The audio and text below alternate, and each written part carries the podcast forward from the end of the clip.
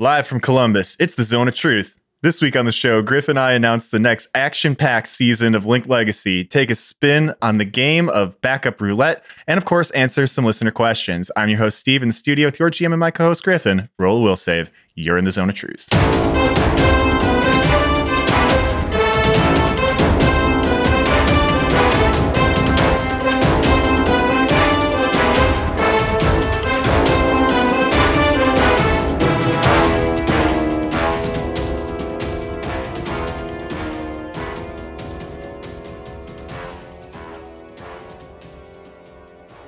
And we're live. And we're live. Just saying, stick around after the credits on this one. Excuse me. Got in a great conversation that we were uh, that we recorded while we were doing a little sound check in and going live. And it's not for the faint of heart. Yeah, not for the faint of heart at all. I served that one up to you on a silver platter. yeah, you did. Appreciate that. You are welcome. All right, Griffin, it is a beautiful day in sunny Columbus. How are you doing? You know, I'm doing surprisingly well. I got my COVID booster last evening Mm-hmm. and uh, I'm feeling okay. Feeling Yeah. pretty good, actually. So I'm glad to hear that. I'm my blessings because I got Moderna again. And the first time I got Moderna, it uh, it beat the shit out of me. I was sick for Yeah. like two days. I know you had a tough time with it. I had a fairly ish rough time with my initial Moderna shots, but then that booster wasn't too terrible. I was achy all night long, but nothing too bad. Sounds like you took that on the chin, but how about the beer you're drinking? You're gonna be taking this one on the chin? What you got? I have from Animated Brewing Company Moon Kisser, an oak oatmeal stout. Hmm. So I picked it up while I was good. back home for the holidays. See if it's any good. Yeah, that's nice. Kind of mellow, very malty. Nice, nice. What about you? Well, I've got a beer that I also got when I was in Philadelphia. This is one I've been really excited about for a while. It's a collaboration here between local artisan foods and Yards Brewing Company, French Toast Bites Ale. It is ale brewed with cinnamon, brown sugar, and vanilla. Sounds right up my alley. I'm going to crack this bad boy open and let you know what I think. Oh, okay. Yeah. That's tight. You want to do a little tradesies? Absolutely. It comes in really sweet, but the flavor is really good after that. Ooh. Yeah, that cinnamon kicks you right in the mouth. Yeah, no it's kidding, good. right? It's good. It does uh it certainly tastes like cinnamon toast crunch. Yeah. And yours as well. Very tasty. We got a lot of flavor on this table. Yeah, very different flavors. Uh, Yeah. As a stout, that's not mine's not very sweet at all. No, very smooth. I like it. Griffin, what have you been up to these last couple weeks? Well, since last we talked, Haley and I watched Encanto. Oh, the- sure. The new movie from, I think it- it's a Pixar movie, but the it's on Disney Plus, and it was amazing. It was a really good movie. hmm Loved it. It's not like your traditional adventure, which I think is interesting. It almost plays a joke on the fact that like a lot of Pixar movies are like going on an adventure, as in Mhm. like the main character like there's a problem and she like packs up all of her bags to like go solve it, and then she's like, I don't know how I would solve this by going anywhere. and like state so it's it's a story told in the same place. It explores family dynamics a lot, and it's um all of the songs are written by Lin Manuel Miranda, and it's really oh, good. fantastic. So I loved it. And then uh, watched The Witcher season two, which I also enjoyed. It wasn't as confusing timeline wise. The story was still kind of split Sure. between um, two point of views for at least half of the episodes, but I thought like Geralt talked a lot more this season, and overall, it was more enjoyable than the first season. I think. Sure. Yeah. The first season, I mean, I'm someone who hasn't played the Witcher games or read the books. I did watch that first season of TV, and I don't know, it didn't grab me the way it grabbed a lot of folks. And I think a lot of the barrier to entry for me there was the the timeline nonsense Yeah. it really made any fucking sense. But I loved Henry Cavill. I thought he was uh, Yeah. really awesome. And there are some other really fantastic characters on that show. I'm on the fence whether or not I should pick it up with the second season. So we'll see on that one. Yeah, it catches everything up Mhm. to, I guess, the modern time for the series, Yep. which does have some interesting ripple effects. Because, like Jaskier, Mhm. you see him in the first season, and he's like concurrent with a lot of the episodes in the first season. But then by the time the second season starts, he had been left behind by Geralt for some time. So, like, it explores revisiting him and that kind of stuff. I know this series is kind of told out of order on purpose. I think that they should recut it. Recut it in order. Yeah, I swear to God, I, uh, this this is not a joke. I think they should recut it in order and have a like more accessible version of it. I think that undermines what they were doing, and they would never do it, and it's kind of ridiculous. But I, w- I wish they would because then I think it would be a lot more accessible to people like me, a casual viewer. I think they actually recommend reading the books in a different order than they're released, I've heard that as well. Yes. which is interesting. Like, you don't hear that often for a Mhm. series, right? Usually you're supposed to read it in the order it came out because that's the order it was intended to be read, Mhm. but it's apparently better if you read it in a certain order. I haven't read any of the books or played the games. I just watched the series and I'm a sucker for fantasy TV shows. So, Sure, sure. but yeah, that's what I've been up to. Yeah. Well, as for me, I've been doing a little video gaming. I have been playing Halo Infinite. A lot of people have been saying that that's a real return to form for the Halo games after 4 and 5, and I agree with them. It's really really tight. The gameplay is really good. I think it solves a lot of problems that I had with 4 and 5. It's just a really good time. Yeah, it's Xbox clapping back on PlayStation for having uh, exclusivity to the Spider-Man game. Now in Yeah. Halo, you could just be Spider-Man. Yes, I. That is all I'm doing. I'm just grapple gunning around.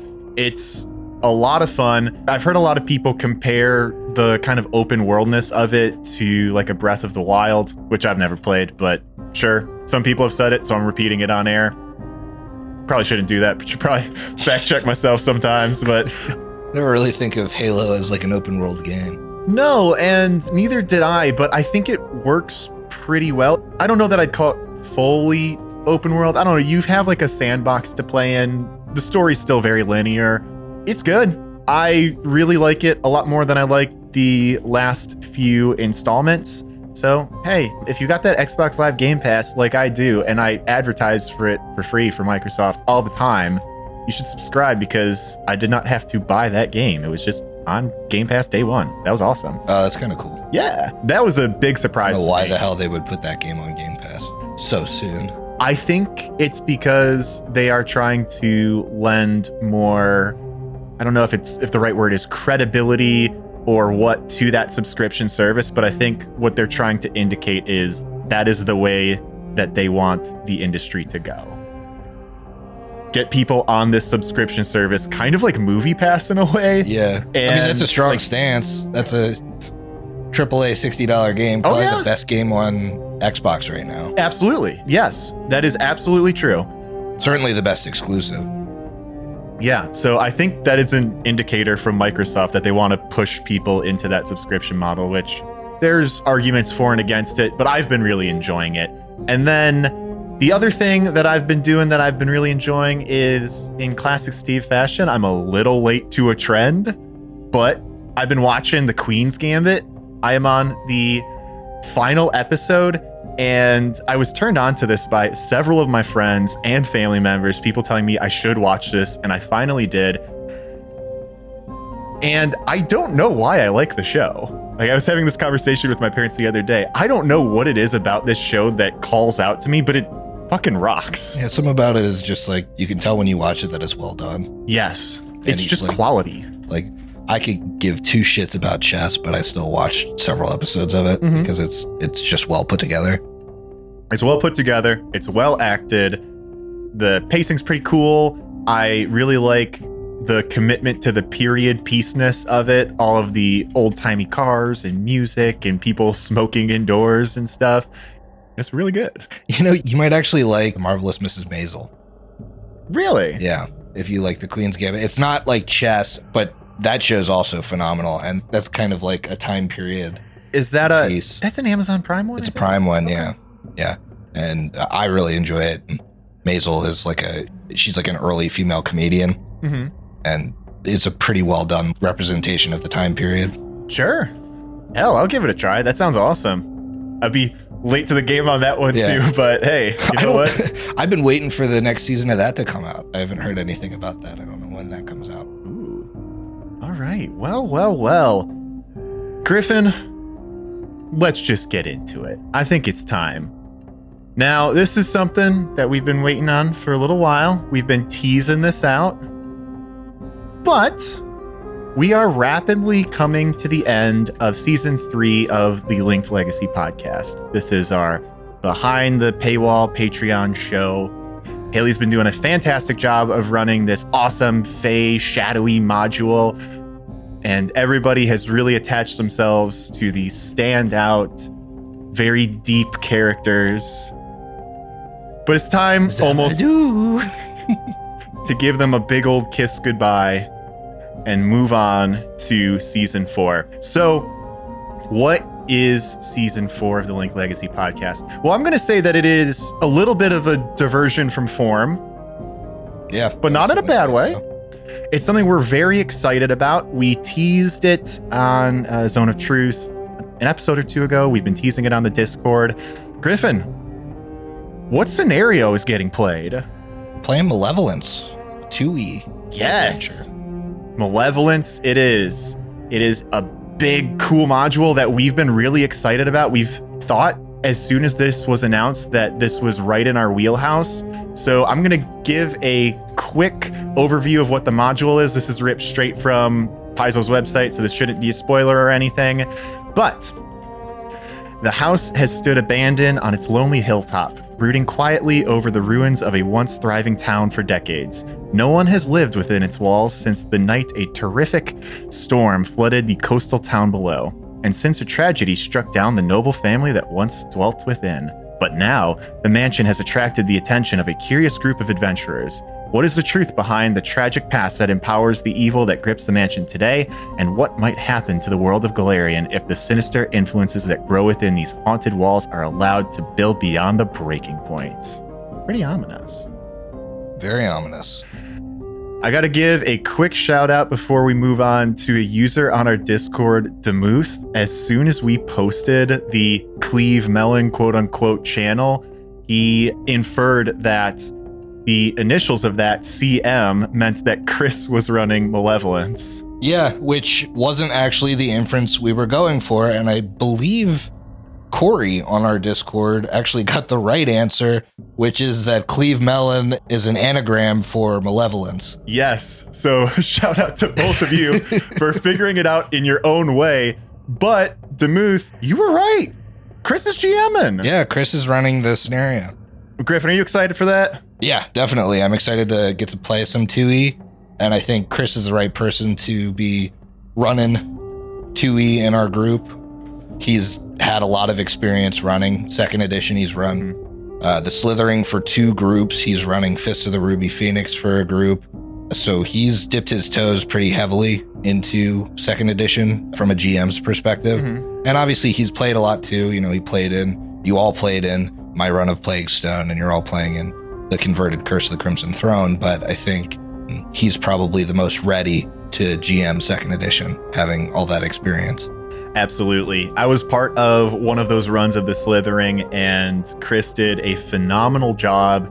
It was just a fun GM to have. So I think his GMing style is going to pair really well with the Linked Legacy flavor that I've guess we've kind of developed over the last few seasons. It's going to be a lot of fun.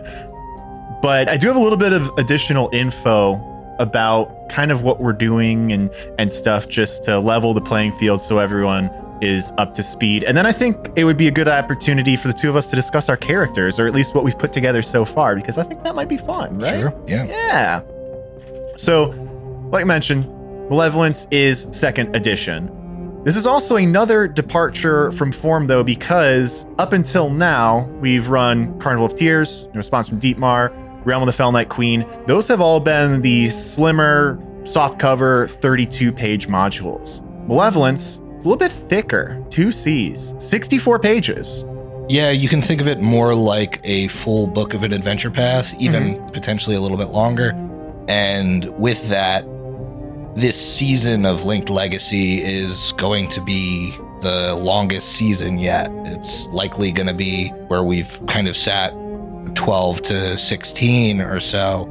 This one will likely be in the 20s of episodes. Yeah, really excited for that. That's going to give us an opportunity to live and breathe in these characters a little bit more. Actually, level up. Actually, level Linked up. Legacy, which will be fun. Yes, Malevolence starts at third level. I'm not entirely sure what level it taps out at, I but I know believe got a it couple. goes to six. Okay.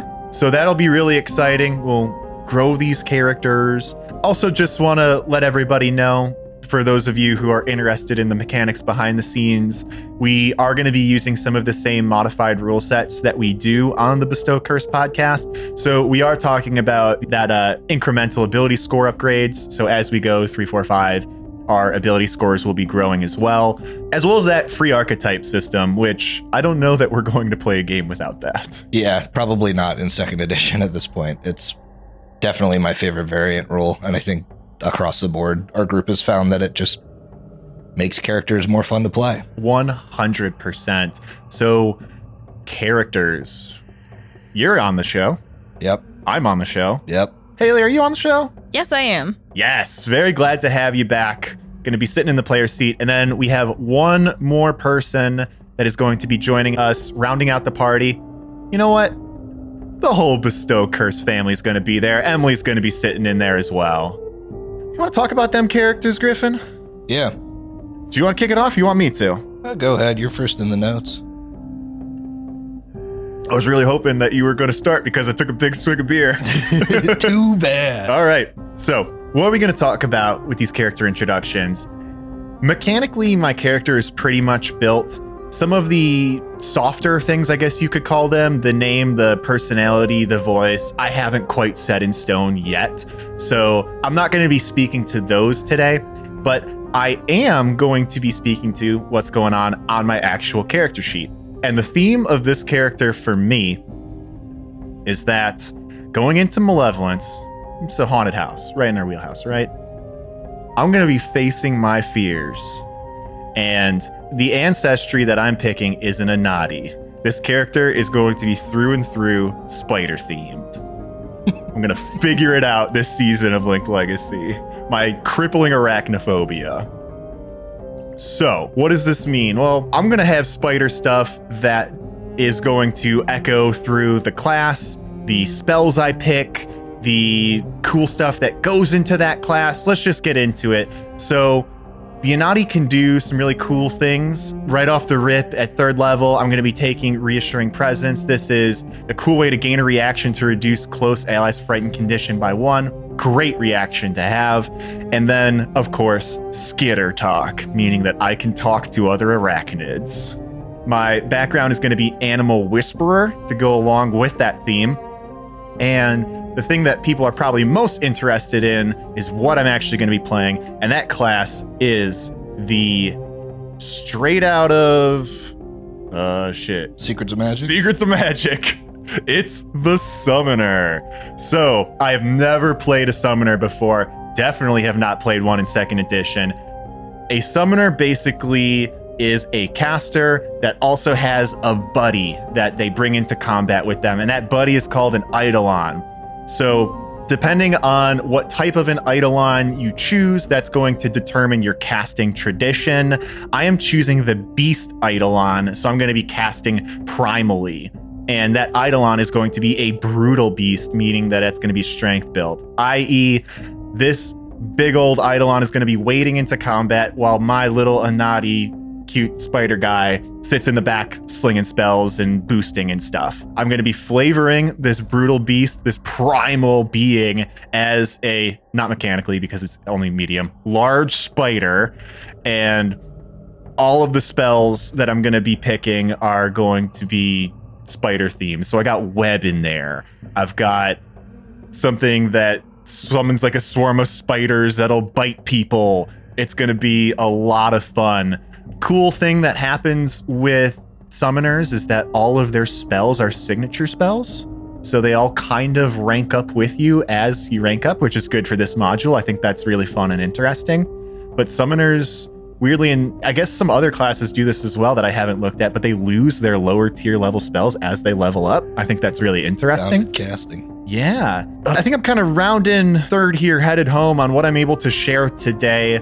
But as far as like a party role goes, yep, potentially going to be a party face because a summoner is a charisma built class. But like I said, hanging out in the back, boosting, casting spells, while this big old spider runs up and tries to bite people. It's to be weird. It's to put me out of my comfort zone both mechanically and spiritually. And Spiritually. we'll see how it goes. Are you gonna talk about your uh, free archetype? Ooh, yes, that is something that I definitely missed. Thanks for reminding me. I wanted to diversify my casting a little bit from the backline. So, although I am a primal caster having that beast Eidolon, I also am going to have access to a couple occult spells because I am going to be taking the sorcerer dedication. Now, I'm not convinced that I have decided on what bloodline to go yet, but, But it will definitely be a cult. tradition. Yes. Nice. So I think that's about it for me. Yeah. Griff, what are you bringing to the table? Oh boy, I'm very excited for this character. So I am playing a Gnoll. A gnoll. So another ancestry from the Mwangi Expanse, and I'm playing a Great Gnoll. Mhm. So the really big Gnolls that get a bonus to combat maneuver checks. The ancestry feat I chose is Pack Hunter. Okay. So I get a plus two circumstance bonus to aid anybody, and anybody that tries to aid me gets a plus two circumstance bonus to their roll as well. Oh, very cooperative. So uh, yeah, so as a pack hunter would be, is very cooperative with the rest of the party. For my background, I'm a spell seeker. So uh, seeker of knowledge, seeker of the perfect spell. Mhm. He's obsessed with finding the right spell for the right situation, which gives him the recognized spell reaction. As a class, like you, I've chosen a class that has never been played on the HLP, and that is a Magus. Woo! So I'm playing a Magus. It works really well with Gnoll, and I'm really excited to be playing one because it's very interesting and looks very fun in second edition. Mhm. Specifically, I took the Twisting Tree Magus, so I'll be using a staff to wade into combat Ooh, and cast my spells, and eventually have an extendo staff uh, to make long range spell strikes. So that's pretty exciting. For my uh, free archetype, I chose the Witch Dedication. Mhm. So with the Magus, I have bounded casting just like you. So my casting like spell slots will scale as I level, but you lose Yeah. your lowest level of spell slots. Unlike you, I don't get the automatic heightening, but instead I get lower level spell slots for specific useful spells. So I get like first level spell slots eventually that I can use for useful spells like True Strike and that kind of stuff. Oh, And then uh, eventually I get second level spells for like invisibility and, and like mage armor and that kind of stuff. So hmm. so that's one of the differences between the bounded casting for the two. I'm also a prepared caster where you're a spontaneous caster. But the witch is to get more spell slots to use for spell striking. So I actually chose the fervor patron, which gives me divine spells. So I will have access to arcane and divine magic. Look at us. The two Secrets of Magic classes covering all four traditions. covering all the traditions. So, my character, his name is Cuthbert Surefoot. He is elderly, so he's in his uh, 60s as a gnoll. And the way I'm playing him, he was actually once a great warrior, and with age, his body has started to fail him. I'm actually playing him as having had the dedication, the fervor patron, long before he ever became a magus. So, like, this fervor led him to be like a great gladiator, a great warrior. And then with age, he's had to augment his physical body with spells, which led him to Quantium to learn magic, essentially. And learn it in a martial way to kind of augment his fighting prowess so that he can still be useful. He's a teacher. He's cooperative. A party role that he's going to fill is somewhat of a frontliner, but also he has pretty much every knowledge skill. Mhm. He's very intelligent. He has like library lore and that kind of stuff, so he's very well learned. And I'm I know his personality, I won't really give that away, but uh his voice is going to be something like this. Stay a while and listen. Yeah. Hell yeah. That's awesome, man. Is there anything else you wanted to share about the character? Because that sounds really fucking cool. Uh no, I think you're just gonna have to listen to find out more about him. Ooh, tune in. I've got a hand raised from Haley. So we do have a couple questions. One from Sarnute uh, regarding this in particular. Are any of the characters based off of movie or TV characters? The answer for me is maybe. Because there's an impression that I do, I think, exceedingly well that I've considered using for this character, but I don't know if it's going to be appropriate for a 64 page module, something that's we're going to be doing for like almost a year. Uh, my character is the voice is Deckard Cain from Diablo. Diablo. And his story is my take on the like old man warrior fantasy trope. So uh, you see that a lot in fantasy books. My take is that as a Magus, he's trying to always like augment himself where his body is failing. Um, so I don't, I don't have like a specific character in mind. However, he looks like the leader of the Worgen. If you play World of Warcraft, I can't remember the guy's name, but not king, but like the Baron of Gilneas or whatever, uh, is how I'm basing his appearance. So he's like dark gray, but like he's really white around the muzzle and like around his eyes, like an old dog would be. My character's also very likely going to be based on a movie character, but I still need to make sure that that's down pat as well. A little bit like Steve, but not quite. Steve already has the voice and everything down pat. He's just debating on whether or not we stick with it. I need to make sure that I can get all of that down pat. So, I'll give you a hint Atlantis. yes, it's a character in the movie Atlantis. Oh, I thought you meant Stargate Atlantis. No, Haley, is there anything that you wanted? I know we didn't ask you to prepare like your entire character. I don't know if you wanted to share like an ancestry or class or anything or keep it under wraps. It's totally up to you. I will share my class, and that's about as far as I'll go because I do not have my sheet in front of me, and my phone is dead, so I can't pull it up. Mhm. but I am playing an inventor. I can't wait to see Another that class that hasn't been played on the network. because I've read a little bit about it, Inventor, but I've never heard it on another podcast. It might be out there somewhere. I just haven't listened to the show if it's on somebody else's podcast. I have no idea how it works. I'm so excited. I'm uh, really into range based characters right now, so I'm currently planning on a range inventor. Hell But yeah. I'm on a range character kick. You know what I think is very interesting between our two characters, Steve, is that Mhm. the magical traditions have essences. Sure. So there's mind, matter, life, and spirit. hmm And for arcane, it is mind and matter. And Yep. for divine, it is life and spirit. So you and I both chose two traditions that are, well, yeah. you and I both chose within one character the diametrically opposed magical traditions. So arcane and divine are diametrically opposed as are primal and occult. Wow. I actually didn't know that. because uh, occult, I believe, is mind and spirit, and primal is matter and life. Are you slanting this towards an opposites attract? Our characters are going to hook up thing. You heard it here first. Listen to the show and find out. Real gilf character, Grandpa. I'd like to. The only other thing that I do have, as far as a kind of question, I guess, Griffin, did you mention um, what god you follow? No, I didn't. There's a there's kind of a request slash question, I guess, from Demuth here. Uh, Blumdar? You you would expect that, but probably not for this character. That's fine. I just uh, I know. I was thinking Brought Nethys for this character. Oh, that makes sense. yeah. And then I think Emily's playing Rogue.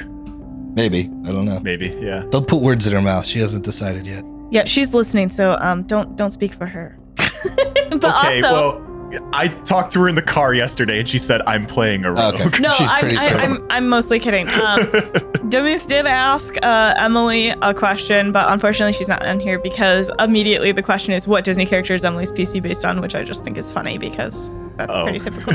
Jeez. I'm sure it's one of them. Yeah. yes, and she did confirm in the chat she's playing a rogue, which I, Maybe I also knew was happening. Aladdin's pretty roguish. Ooh, maybe. Yeah. All right. Well, I know there's a lot of excitement for Malevolence. I'm super stoked to get started.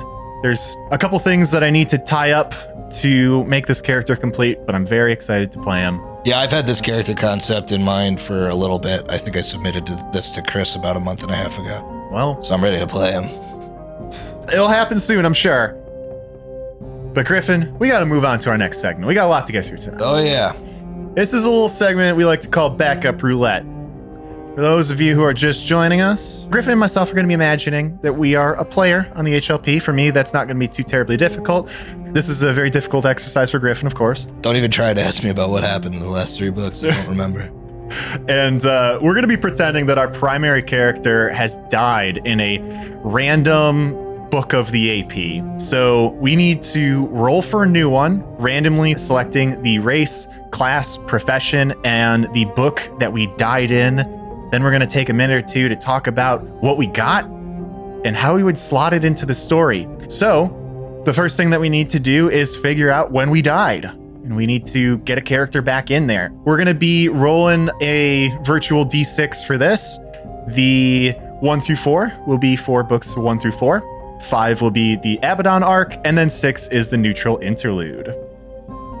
Griffin, you have died in book 4. Okay, my favorite. I know. And then I have died in book 1. Oh, great. I'm also at the funeral. I was waiting at the funeral, God, I was not talking to anyone. really hoping that one of us would get one of the arcs, but here it is. They're definitely more open ended for people to come in. All right. So the next thing we need to do is determine the race. So this is going to be a D100 on the reincarnate table, which I am pulling up now. Griffin, you have a 58, which means you're a halfling. Halfling. Woo! 99. Oh boy, that's a good one, I think. 99 is a wyrwood. Oh god. in book one. Got that What tree a- energy. One of Laura Moore's experiments. They're the construct rays. Yep. All right. Fantastic. That's great. The next thing is we are going to roll for classes. Yeah, Griffin, you have a 28, which means you If I don't get a charisma class, I'm gonna be screwed. you lucked out, brother. You're a halfling skald. Halfling skald? Dope. Hell yes. All right, I need to do this again for myself. 5. Great, I don't have to count as high. Fighter. A wyrwood fighter. Me and Ikmer are going to be up front. oh man. Okay. Finally, we need to roll a d30, and that is going to determine our profession. Griffin. You. Oh, these high numbers are killing me. 20. Dude, you turn it up in the mines because you're a miner. Fuck sakes. Where's there a mine in Illmarsh? you're going to have to think of one. It's an aquatic mine. All right, I got a 26. So the counting backwards 30, 29, 28, 27, 26. Hell yeah. I'm a fighter, but I'm also a stable master. Stable master fighter. Oh boy. Oh dear. What can I do with this? Stable master, wyrwood fighter. Desperately looking for interesting archetypes. Child of War. Child of War. All right, well, I know what I'm going for. Go for it. So I'm gonna be a halfling bold schemer skald. Don't you dare. I'll be a little schemer. oh, you. Oh my God, no. the bold schemer skald. and I uh, I discover I, I come upon the party I discover as I'm mining on the Isle of Terror. I discover that the mine has started to flood, and when I follow the tunnel down, it where's it go? It leads straight to the observatory for the final battle against the Dark Young of Shub-Niggurath. I joined the group through my infiltration skills as a bold schemer. Bold schemer. I, I get a, an ability, a supernatural ability called Skald of Twists and Turns, Sure. which is what you have to do when you, you know, when you get into a tight space in the mines. They send me down, the bold schemer, because I'm a halfling and I can fit between the tight spaces more easily. So. At fourth level, I become increasingly adept at infiltration and devising cunning strategies to overcome enemy fortifications. A bold schemer can spend eight hours observing a physical location, such as a fortress, walled city, perhaps even a section of underground dungeon. I mean, the the character concept writes itself. Contemplating methods to infiltrate the location and engage its defenders in battle in ways that subvert their defensive advantages. At the end of eight hours, I get a plus two insight bonus on bluff, disable device, disguise, sleight of hand, and stealth checks while in that same physical location. The bonus increases by two at eighth level, which I would be by book 4 Mhm. Uh, so I'd have a plus four to all that stuff, which obviously makes me unkillable. Uh, and the bonus lasts until I observe a new location. That's really good. At 10th level, which I think I would also be, a bold schemer gets bold strategy, in which case I could tailor my plans and observations so they're able to assist my allies as well. As long as you can see or hear the bold schemer while inside the observed location, you gain the same insight bonus I gained with the twist and turns ability. Mm. So everyone will be really good at bluff, disable device, disguise, sleight of hand, and stealth, which would make Matumbe broken. I don't know. What is it? Oh, it, it replaces bardic knowledge. So Oh, you- you're not gonna need that. I'm that. not going to need that. I'm a miner, for God's sake. I don't know anything. And of course, I would keep my regular Skald's Rage instead of doing something smart like becoming an Urban Skald to increase dexterity. Mhm. And so my like my strength will go up to like a 12, which means I'm ready to wade into the front lines as a halfling. Yeah, that's really good. I think that'd be a very natural Yeah. fit. And his catchphrase, because he was a miner, is "What's yours is mine." And then he steals all your shit with his bold schemes. This actually just sounds like a Linked Legacy character. I don't have to replace anybody important. I'm coming in as a Link Legacy character.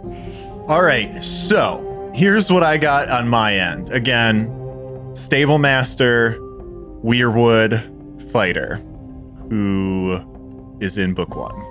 I want you guys to turn back the clocks all the way to book one. Imagine you're in a town hall having some discourse with your fellow town mates. I guess that's the word for people you live in a town with. The other townies. Yeah, your town mates. And suddenly, City Hall starts burning to the ground. Well, if you were made of wood, you'd be pretty worried about that, correct? yes. Obviously, would want to join the adventurers to find out what almost killed you. What almost burned wood, Yes. of which you actually are. Yes. So, this local stable master is going to join the party and replace the key role that Matumbe plays by doubling up fighters in the party. But I don't want to step on Ick's toes. Mhm. So I'm going to use the lessons that I learned as a stable master by picking the pack mule archetype What? which let me lay this load of trash on you, Griffin. Oh boy. Pack mules contain heavy loads with ease and small packages with discretion. Unlike most couriers or porters, pack mules are also trained combatants able to defend their charges should the need arise. Although, as you'll see, I take issue with that. So your little robot contains a lot of loads.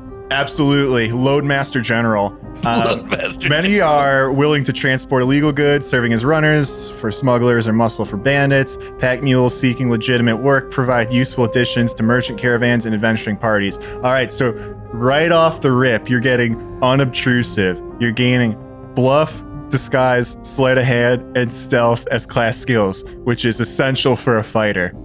And you're not giving anything too big away at first level, just the bonus feat that you get. Oh, okay, good, good. At second level, it gets better. I think at this point, the party was second level. At second level, a pack mule adds a bonus equal to half his fighter level on sleight of hand checks to conceal objects on his body. He also adds a bonus equal to half his class level to his strength score for the purposes of determining his carrying capacity. So we both just made little thieves. Well, you're, you're the little thief. I just carry the shit. You need sleight of hand. What do you need Well, sleight of hand for? Well, yeah, I, I conceal the shit on me. And that ability replaces bravery. Well, hopefully this character sticks around until my character comes in, and then you can hold all of my stolen goods. I think so. I'm gonna have no problem surviving to book four because at third level I get weight training, which I'm more maneuverable when carrying loads. when I'm carrying a heavier or medium load, I reduce the check penalty by one to a minimum of zero. Increase the max dex allowed. These benefits increase by one at 7th, 11th, and 15th levels. I can move at my normal speed while carrying a medium load. At 7th level, I can move at a normal speed when carrying a heavy load. And this is a very cheap ability to take. It only replaces armor training 1 through 4. But if you really, if you Things really that want to won't optimize, need. if you really want to optimize your carrying capacity, which we Mhm. totally talk about a lot on the show, Yes. that's something that is a you know a roadblock to your success. Of course, I'll be building towards healthy as a mule at 19th level. Oh, which means that when I take con dex or strength damage, I reduce the amount of ability damage taken by two to a minimum of zero. Again, I don't think you could take ability damage as a as a wyrwood. perfect synergy. See, Uh, I, thought I thought you were gonna I thought you were gonna go the route of like the mutagenic mauler because that would have just worked great since mutagens don't work on a construct. oh, see, no, I was steering heavily into the stable master part of the Mhm. build, I got you. and that ability only replaces armor mastery. So, rock solid. One fighter optimized for AC, the other optimized to carry your burdens. Absolutely. It's Although you're a small, needs. you're a wyrwood and you're small, so like even at your heavy load, even maxed out strength is probably not that big. Probably not that big, no. Pack mule, baby. Well, that was a very enticing backup roulette. I would love to see both of these characters in action. Yeah, I was hoping you would come in as like because I think there was a stable in mm-hmm. in Harrowstone. You're just like still like sweeping the stable, like the prison had an automated like. Where'd everybody go? Just, well, this is what I do, so I better keep doing this. the adventurers come along and say, hey man, everyone's been dead for 60 years or however long it's been. I can't remember. well, okay. We're ready for a little listener questions. Yeah. Let's do it. Haley, what do you got for us? All right. So this one's directly related to the last segment, so I'll start with that one. Corey has asked, "What drug would your pack mule smuggle in Golarion?" Hmm. I always thought Pesh sounded interesting. Probably a contact poison because you're immune to that as well. Pretty good. At that point, I could just coat it all over myself. Slather yourself in it. Yeah. Um. What's the? There's Flayleaf, I think, Yeah. Which With a is shiver.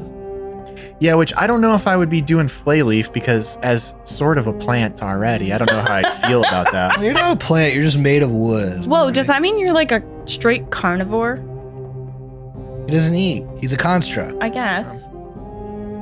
Unless he's like I, he's like a wooden robot, unless I was meant to eat, made to eat. made to eat. Yeah. You don't even have to have a mouth if I you don't know. want one. But like, what if the person who made me made me with a mouth? It was like eat, Eat, eat. Your purpose is to eat and clean stables. eat, you, I made ten of you. Whoever eats the other nine eat, gets to survive. eat, you damn dirty tree. You, di- you dirty little wood puppet. Eat. Come on, Pinocchio. Your nose is gonna keep growing unless you eat. This is an God. abuse, abusive master that I have in book one. They call me Geppetto. I'm the big Please bad, stop. the big bad of the entire done. adventure. Oh dear. Uh, do you have any drugs you'd like to smuggle in uh, Golarion Griffin? I mean, no. Pesh sounds good. All right. Like Shiver. Yeah. All right. Well, those are the drugs that we know in Golarion. There are only three drugs we know. What else we got, Haley? I've got a question from Wait, wait, wait, wait, wait. I, w- what if, what if you just aged whiskey in your stomach or something? Since you're basically a keg or cask anyway. I am the devil's share. I am the, the angel's share. Boy, yeah. Oh man, Where would you put your spigot? you know where.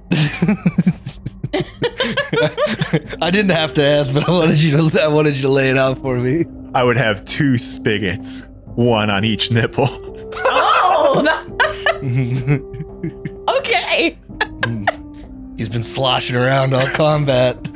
it's like that's like when they age uh, age barrels of whiskey at sea because it it's, it makes them shake around and I think in 2e, I don't know if there's like a, a Wyrwood correlation. I don't know if that's been built yet. I'm behind on my ancestries. there's not a 2E. wyrwood per se. I think like something somewhere between like poppet and uh, and Flashy. automaton are is probably Okay. So you do like a wooden automaton with either the tiefling or celestial and do like an angel share, devil share yeah. concept there. That, that'd be pretty good. Yeah. With spigots on your nipples. Um, what else do we got, Haley? The next question is from Smeagol, and he asked, "What is your favorite children's movie?" Because this is uh, was actually asked back when you guys talked about Encanto. Oh, favorite children's movie. Oof. I think my favorite movie when I was a child probably was The Lion King. Yeah, I watched a lot of The Lion King as a child. That was a really good one. Um, I mean, the easy answer is the Pokemon movie. Mm, that's pretty good. That's a cop out because it was actually the Digimon movie. As a kid, I Why watched. don't you just say Digimon movie? I don't know. It had the Barenaked Ladies soundtrack. Fair enough. As a kid, I literally watched The Lion King so much that I burned through two VCRs, uh, like three VCR tapes. The tapes themselves, they burnt through, and then I also broke one Little Mermaid because I watched them that much. Damn. And my brother, I never, I will say, I never destroyed an actual VCR player. My brother did try to uh, make grilled cheese in it, though, so that did ruin it. Yeah. That'll do it. That'll do it. I had all of the Disney princess movies of the times and would watch a lot of them for the comedic animal relief. So, like the raccoon in Pocahontas or the mice in Cinderella. Yeah. You. I like that. Yeah. That's pretty funny. I liked Lilo and Stitch because I found out as a kid that I could do the Stitch voice. Oh, sure. Yeah. Then I was then I was forever enamored with that character because Mhm. I could do the voice. I watched, I mean, not movies until The Magic Railroad came out, but I watched a shit ton of Thomas the Tank Engine. Well, yeah. according to my parents, I used to recite episodes of Thomas the Tank Engine along with the TV. I knew them so well. I was that way with Rugrats apparently. Really? Yeah, we used to uh, when we were on a road trip. My parents would measure time for me in episodes of Rugrats. That's hilarious. they would say we're two and a half episodes of Rugrats away. I also really enjoyed um, Rugrats. I hated Thomas the Train. okay. okay. I don't know. I feel like I watched a lot of Pokemon, but I don't remember anything else. Like I would start crying when VeggieTales came on. I did not like that. Nobody- it did in fact make it. me cry. Scared the crap out of me. I don't remember any other TV shows though. Yeah, that probably about covers it. Yeah. Yeah. What else we got, Haley? We have one more question so far, unless anyone else throws something else in. Sarah Newt has asked to Stephen Griffin, "Are you going to commission any art for your Malevolence characters?" All right, well, I think we all know what this question is actually asking. Yeah. As the token furry character, no. I'm not gonna ask Alex to draw my Gnoll sexily. Well, you don't have to do that, but I also still have the ears that I used for the Gnoll that I played Yeah, that's true. on our stream. That's not commission. That's not commissioning art. That's just Yeah, no, just something I, I thought of just now. yeah. I mean, I have my whole like wizard get up, so I could just kind of throw the ears on and hmm finish it off. Yeah, old man Gnoll drawn really provocatively. could Yeah, I don't that. know. I mean, this is going to be the longest one. It would be cool to like get the whole party, but I think I would prefer to get some of the side characters that have now been in like 30 episodes of the HLP that we don't have art first. Yeah, I, I think I agree with that too. Like Saw's Or been like- in a hundred episodes Yeah, of the HLP, and like Nana Opal is a foreboding presence that's hung over the show for a really long time. Doctor Viv's been in a hundred episodes. Like that would be really cool to have. Yeah, I think my next priority for at least official character art, like the stuff we get from Irene for all of our normal characters, is evil interlude characters and Tulia and Durin. Ooh, that would be cool. But beyond that, yeah, these characters would be cool to get. I have a pretty solid image in my head of what this character looks like. We could make it happen. You could be like one of the first Anandi or Anadi to have character art, right? That's true. That's the difficulty with playing one of the like if one of us had played like a Goloma or something, there's just three pictures in the Paizo reference book of it, and that's about it. I remember complaining about this on our Mwangi Expanse episode. There were two, and then I found one fan art. Yeah. yeah, like a naughty Pathfinder art. Typing this into Google right now. There's not a terrible ton of art, but it's out there. It's probably yeah, it's 12 it- images. It's tough because like people don't do the in between form usually. Mm-hmm. They do the hey, here's your full spider and here's your human looking form. Yeah, like I don't know that I wouldn't want just like a regular dude, Yeah. but also I don't know that I just want someone to draw a spider. That's pretty fucking lame. I don't like spiders. well, my issue if I if like a half and half would be cool. Yeah, my issue with like all the gnoll art that's out there is like they're all drawn like wearing loincloths or like carrying whips, like because Mhm. the old slaver stuff that they were in first edition and in like D and D. Well, I could direct you to some websites where gnolls are wearing loincloths and carrying whips, but for other reasons. Yeah.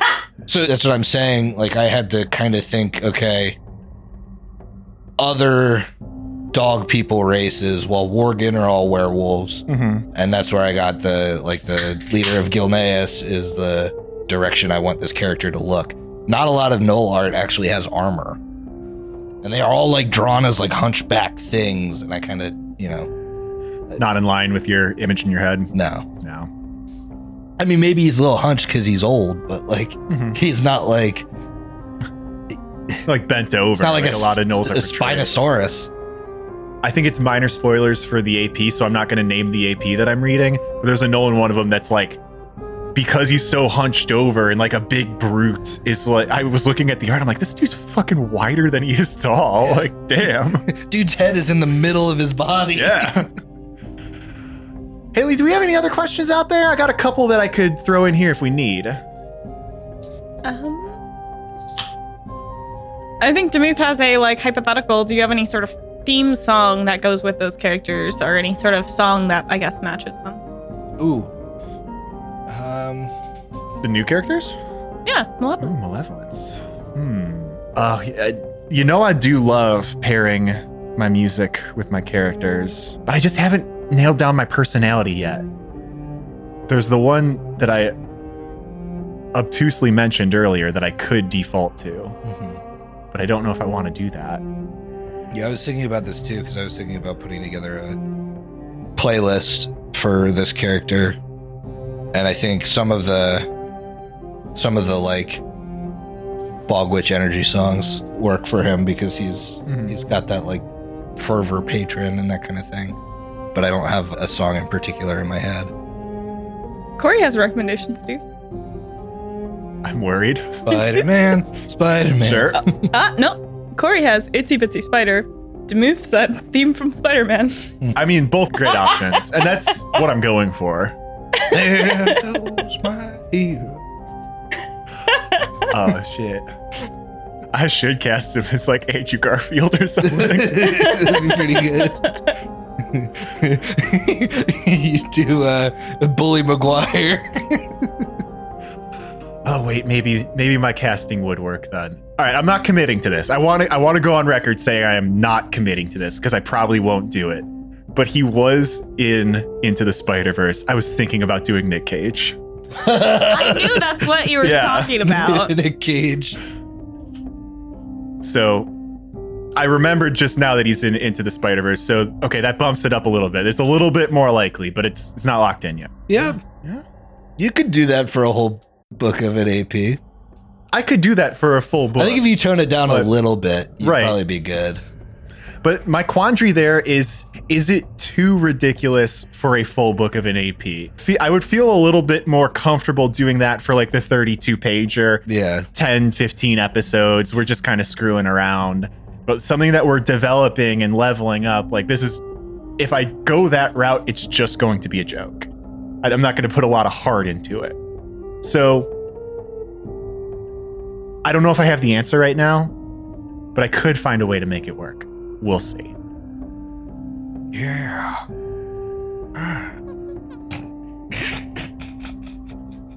Maybe that's your Edelon's voice. Mr. Cuthbert. Ugh, I, don't, I don't love it. Take it back. All right. Any more questions? I do not have any at all. Just a comment from Newt that he wants you to know that you're being very brave for working with your spider phobia. Thank you. That was uh that's where I was going with this. It's uh f- we're doing a haunted house. We're supposed to be scared. I'm facing my fears. All right.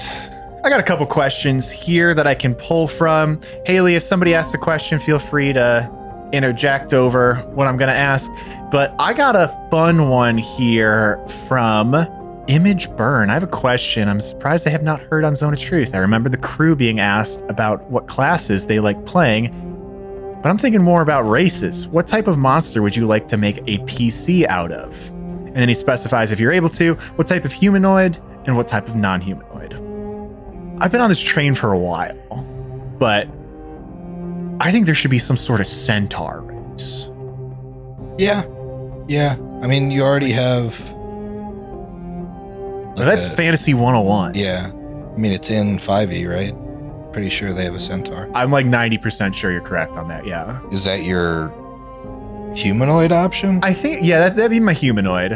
Do you have a humanoid option? Uh, depends if you count something that looks like a human as humanoid or if you're going by like what their stat block says. Mm-hmm. I'd really like to play a chitin in something. Oh, now that's interesting. And I actually have this idea. Jason for our lunch hour heroes wants to run us through Night of the Grey Death. Mhm. and I want to play like a cleric of Zon-Kuthon that also like has the medic dedication that is very much a uh, cause harm doctor. Mm-hmm. But I think a chitin would work in that situation very well. It would just have to be something that's high enough level to allow something. I mean, there are low level chitins certainly, but it would have to be something where you can slot that in because I just in general being like that kind of outsider is a little high power Yeah. That's really cool. And, and Night of the Grey Death is a very interesting sounding module. I think in general, the Pathfinder modules don't. Level 16 Path, though, like, man. Yeah, they don't touch Galt a lot, which I think is a pretty interesting setting. And yeah, starting at level 16, that's really high. yeah Oof. Non humanoid. This one's a little bit more tough. Uh, so I, I have an answer to Go ahead. this there is actually a magical beast that is it's an intelligent magical cat Mm-hmm. Uh, that I think would be kind of fun to play with because it's a doomer cat. Uh, they're not super high leveled. I actually, when Haley and I played a one on one, a couple episodes worth of Curse of the Crimson Throne, where she was a Gestalt character, I was allowing her to have a companion that is a magical beast just to kind of boost her efficiency and ability to survive as a single combatant against the AP and that was one of the ones that I kind of threw out as, "Hey, this is something you could certainly give class levels to. It's intelligent, it has a lot of similar stats that a regular adventurer would have, but some like spell like abilities and that kind of thing. Uh, so I think it would be fun to play around with too because you have that whole mm, you have that whole like appearing as a cat kind of thing, kind of like your Kitsune character has. Like if you wanted to be a fox, there's a way to do that, hmm and you could you could kind of like come out of nowhere as like oh I thought this was an animal.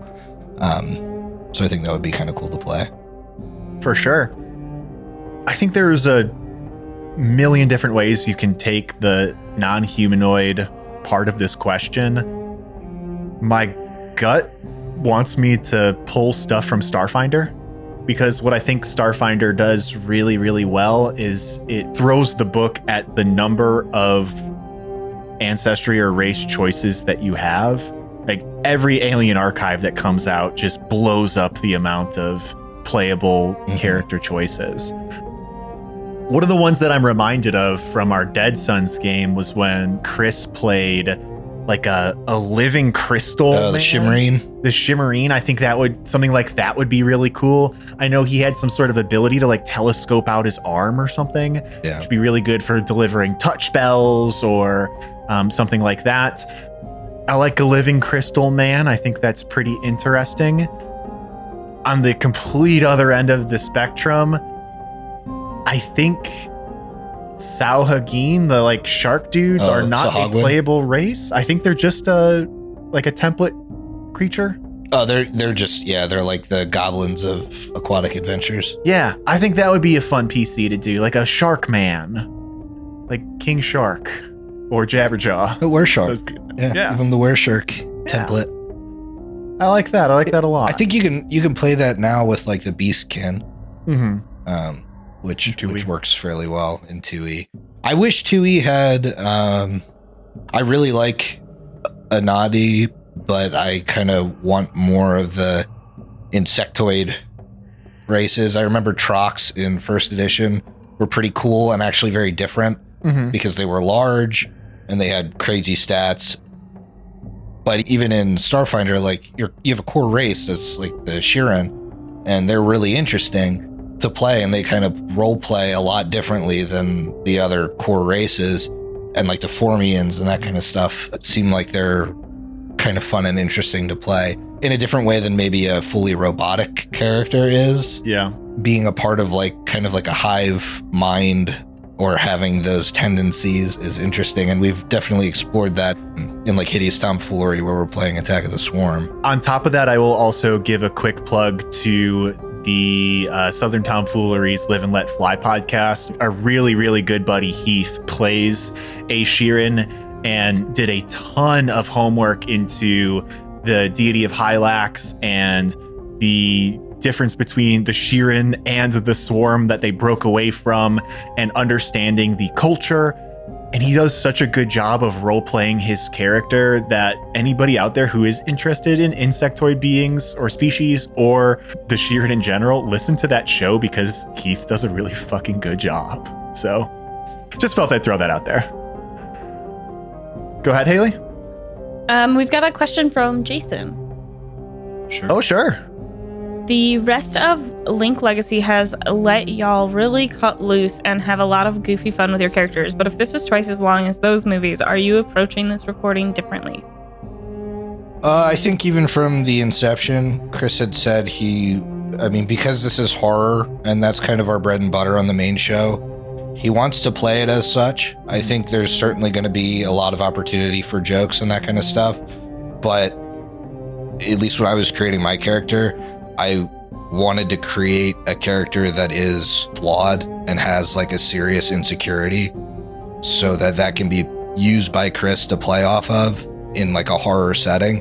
So I think there are going to be probably more serious moments in this than in in most of the rest of Linked Legacy. Mhm. Not to say that like we didn't have serious moments in the rest of Linked Legacy either, but my character and it sounds like your character aren't made with the intention of pushing the envelope in terms of what's like funny or what's like super out there to play, which is definitely something that we've done. Yeah. I, that's a that's a really great answer to this question, Griffin. Yeah, I mean you you heard it from me earlier in this episode where I'm on the fence about being goofy because I believe in this module. I know we're going to be playing it for a long time, so I don't want it to be a joke. But you need to balance that with what has Linked Legacy become and what has it grown into. It's an opportunity for us to have fun and have fun with you guys listening. So it can't be the most nail biting, edge of your seats, tension ridden episodes that I feel like sometimes the HLP can be. Like we're we're a little bit more relaxed. It's like uh, your own group playing at home atmosphere. But because it's a 64 page module that we're taking a little bit more time with, it has to be treated with a little bit more respect. So I guess the answer is we'll see, but it's going to be a, a little bit more grown up. I don't have any more questions. And if you don't have any more questions, I think we're getting close to time. So, has anybody submitted a final jab, or do we need to give people a moment to do so? Oh, Corey already said that she has something Okay. early on. All right. I wonder who it's going to be about. Maybe me this time. Maybe. Could be Haley. I don't That's think valid. gonna get any of the final jabs. All right, Steve. I don't- I don't That's- think- I don't it's think already either. optimistic to say me. I don't Even think more either. optimistic I'm to just say saying it's an option. I'm just saying it's an option. Corey has uh, sent in, I can't wait to see your tarantula cleavage hair, Steve. Well, on that note, we did it. yeah. Finish your drinks. We'll see you in two weeks. Later.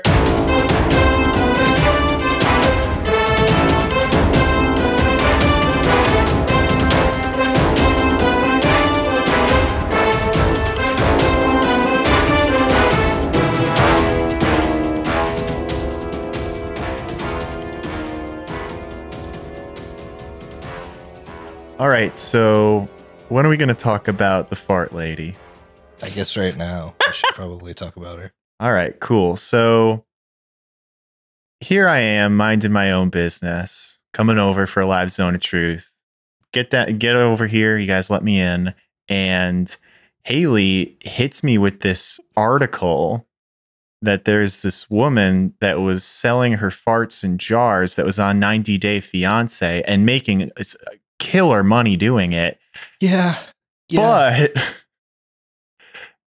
but her diet was so prohibitively um, fart inducing that she thought she was having a stroke and had to go to the hospital. she knocked the wind out of herself with a fart. With all Which- the pressure she Yeah. built. Who knew that was possible? Unbelievable. Like if that if that was a possibility, I would have thought I'd have done it by now. It- it- I just like I have to say, okay. she started making like a hundred dollars per jar, hmm and that ramped up to a thousand dollars per jar of farts. And like, I think we should probably just quit this podcast and sell our farts. I mean, yeah.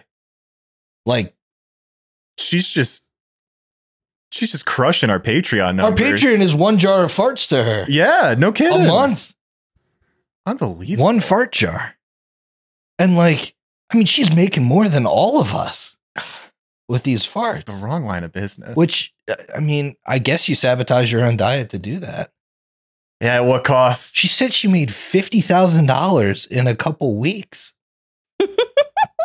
she How did- did say that, yes. What are you writing on your taxes for that? I don't know. Like, what what business are you in, ma'am? Is this an LLC? Fart Jar LLC?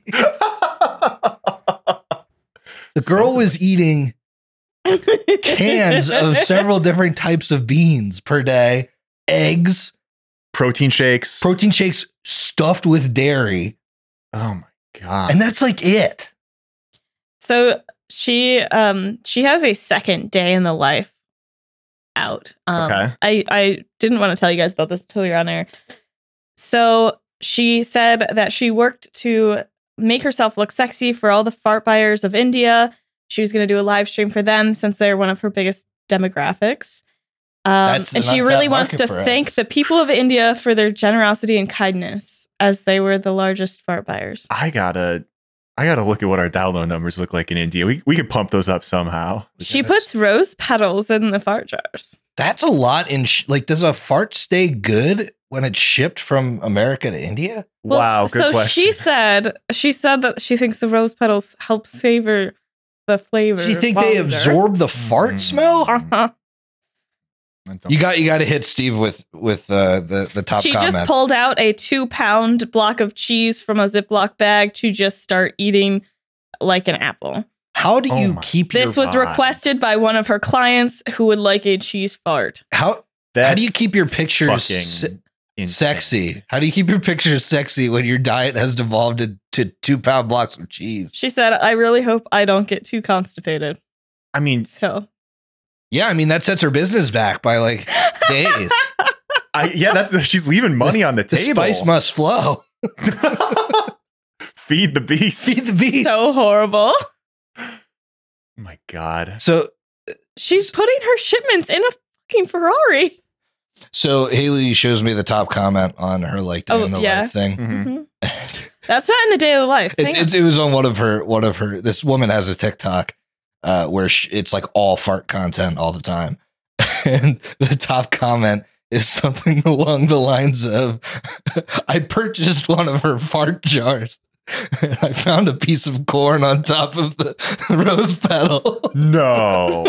No, no, no. I cannot believe this. she um has a, another TikTok that says do's and don'ts of selling my farts in a jar for a thousand dollars. do's and don'ts What are some of the do's? do's. Uh, Metamucil fiber. yeah Okay. okay Okay. Don't is gas X. Understandable. That's like that's like us saying, "Oh, what are the do's and don'ts of podcasting?" Do speak into the microphone. Don't throw your microphone against the wall. Like, don't take the drug that makes you stop farting. Apparently, uh, the gas form of gold. She's like the golden goose. But she had to retire. Yeah, because she she thought she gave herself a stroke. she also made sure she let everybody know she does not and has never used fart spray. oh, thank So- God. So, what I'm curious on is whether or not the farts in the jar will now rapidly gain value now that she's not producing anymore. So, like Oh, maybe wow. maybe the thousand dollar purchase was a really sound financial decision because maybe today it's worth ten thousand because you can't get them anymore. That, Well, that's assuming on, that's assuming the the dudes that buy them can resist for even a second the urge to crack it open and huff it like an addict. so she does have a TikTok about the addictions. Um, anyways, the what? the addiction uh, to her farts. Uh, oh my god, Newt actually left. He was joking around or saying enough zone of truth for me, and then left. He's out of here. Dear God. and then uh, I just this is the last thing. Uh, so because she had to stop due to her health scare, she then created fart jar NFTs and allowed customers who purchased fart jars to exchange them for the NFT fart jars. Um, a hundred people have done that. A hundred. She sold a hundred. Oh, NFTs. 200 people did that. Two hundred NFTs of fart jars. I guess so. Apparently, they exchanged it for NFTs. I just, What? I just struggled to think that I'm in the right line of work. You're clearly not. Clearly not. We gotta. Is start that all it takes? episode. Is that all it takes? You could make like a hundred thousand dollars in like two months just by being an attractive woman that farts into jars. I mean, Do you think you could work like three weeks a year. Be Yeah. good. you vacation the rest of the year? Yeah. Spend the rest of the year in Europe? Hmm. Do you think? um Do you think like they're through the clothes or bare ass? All right, we're gonna start the episode now. Yeah, we're done. We're done. that, that's it right there.